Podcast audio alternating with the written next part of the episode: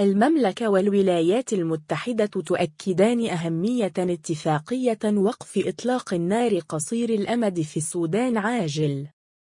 صراحة الرياض تجدد المملكة العربية السعودية والولايات المتحدة الأمريكية التأكيد على أهمية اتفاقية وقف إطلاق النار قصير الأمد والترتيبات الإنسانية في السودان والتي وقعت عليها القوات المسلحة السودانية وقوات الدعم السريع في المملكة العربية السعودية في مدينة جدة بتاريخ العشرون من مايو 2023 ميلادي.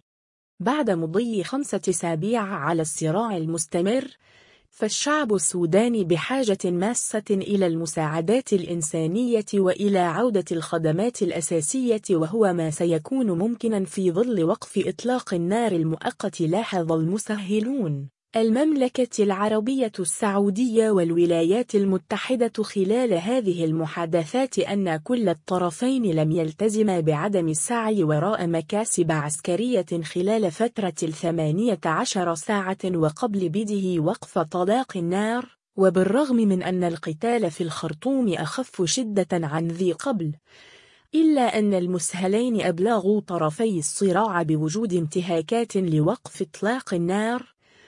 تضمنت عمليات هجوم في الخرطوم والأبيض وهجمات جوية واستغلال للأسلحة خرط ممثلين للجنة المتابعة والتنسيق اليوم في جدة في نقاشات بناءة حول المساعدات الإنسانية وإيصالها وعملوا على ضم قيادات الطرفين للحديث عن الادعاءات بوجود انتهاكات لوقف إطلاق النار والعمل على إيصال المساعدات الإنسانية لإغاثة المحتاجين. ونظرا لاستمرار معاناة الشعب السوداني كنتيجة لهذا الصراع المدمر.